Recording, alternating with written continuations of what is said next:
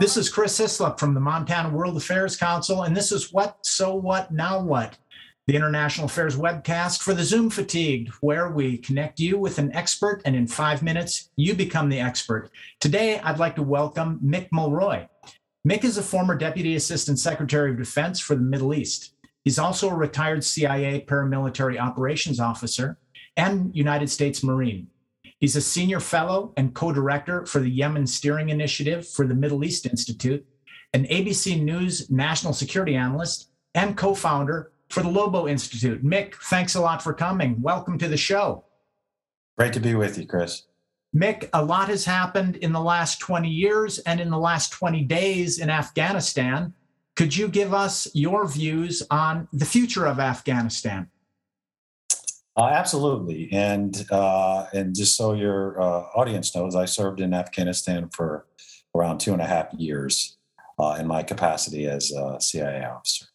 So, um, looking to the future, we have to at least understand how, uh, what we did in the past, uh, to the extent that after September 11, when the United States and our coalition partners, NATO, went into Afghanistan, our mission was to remove the Taliban from power uh, because they had allowed uh, Al Qaeda, a terrorist organization, to operate from their territory and attack us. Uh, in the process of that um, involvement of the US and the West in Afghanistan, a lot of things changed there. So uh, much of the country was electrified. Uh, much of the uh, country started going to school, and women's rights um, were at an all time high for that country. I mean, we we saw women actually uh, equal men in the university uh, in Kabul, and we saw a female mayor of Kabul, uh, unheard of, of course, uh, prior to uh, the West's involvement. So now we're in a situation where the Taliban's taken back over, um, and I think we're already seeing all these things change. So um, the future, unfortunately, does not look good. Um, the Taliban's already delivered edicts that women should no longer show up to work. Uh, they will no longer be allowed to go to school in the capacity that we would view school. I'm sure they will come up with something uh, along the line as uh, this: what only what women should be able to learn is there now uh, the sole uh, education that they will receive. Uh, we're also seeing, of course, the Taliban um, prove its connections to terrorist organizations. They have Im- in put a Ministry of Interior individual who is on the U.S. and the UN's uh, list of terrorists. Um, they actually have a $5 million award from the FBI on the Ministry of Interior. Uh, and we saw from the attack right before we left by ISIS uh, Khorasan that killed 13 of our, of our uh, military men and women and 170 innocent Afghans um, that that organization, which is a spawn out of Al Qaeda, is already operating fairly freely in Afghanistan. So uh, we're we're batting you know zero for two right there uh, when it comes to human rights, particularly women's rights. Uh, terrorist organizations being able to operate freely. Uh, the other factor that I think that uh, that we should know about um, and talk about is is the promises that the United States made to Afghans that worked hand in glove with us for the last 20 years uh, fighting against the Taliban. So I know much has been made about the fact that the military, the Afghan military, fell so quickly. But I can tell you, as a guy who spent uh, a lot of time fighting right next to them, uh, they did fight the Taliban, and they've lost uh, almost 66,000 um, Afghan soldiers fighting the Taliban. And that's, I think that shows more than anything you could ever say that they had the dedication to do this. Uh, we owe them, we promised them. It's called a special immigrant visa. That's a program that the United States came up with. There's criteria. We told them if they met the criteria that they would be eligible and we would honor that. So uh, we're in the process of doing that. I'm in a group um, that's called Dunkirk. Uh, if you're familiar with that historical reference, it's when the Brits, using civilians, and volunteers uh, saved uh, their army um, from annihilation uh, by the Nazis. So that's where they get the term. But there's a lot of there's a lot of groups out there, a lot of great.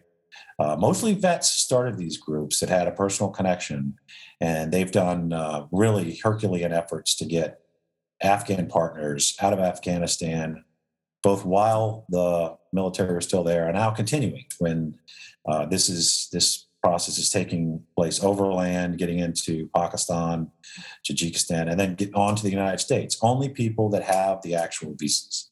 And for those that are concerned that uh, some of these people might not be the type of people we want coming to the United States, uh, I can just say from my personal experience, um, the people that fought alongside the United States against a group like the Taliban represent the best ideals of what I think it means to be American and fighting for individual rights and freedoms uh, and believing in it and to a point where you risk your life. And so that's the people, and the vetting process is very good. So uh, I think that's important. And Mick, um, all of that now well known, what does it mean for us? Why should Montanans or Americans know and care about what's going on in Afghanistan now and in the future? So the most immediate reason would be the terrorism threat. So we left $83 billion worth of material. A lot of it was weapons, ammunitions, and uh, military equipment. So the Taliban's now one of the best equipped militaries in that region, uh, which is hard to believe. I mean, when we first fought them in 2002, uh, they were just a militia. We fought them the entire time we were there, they're militia. Now they have tanks, armored personnel carriers, helicopters to the extent they can actually utilize them, and night vision devices. So they're they're a much more significant force, and it would change the calculations on how we conduct counterterrorism operations there. You're going to hear a lot about the term over the horizon. Uh, it just simply means we're coming from a country that's far away, trying to conduct operations in another country. So we'd be coming out of Kuwait and Qatar, and that's about a thousand miles. We have, of course, aircraft, as you know, Chris. We have aircraft that can do that. The problem is we don't have any intelligence assets that I know about that stayed behind. We lost the entire uh, network. So it doesn't really do you any good to send a, even a most advanced aircraft to an area if you don't know what it is you're going after and where they are or when they're going to be there. So I, I unfortunately think uh, uh, what we saw as the strike that occurred at the end of the time we were there that ended up killing uh, 10 innocent people, including some, the, the main person was actually worked for the United States, uh, United States NGO.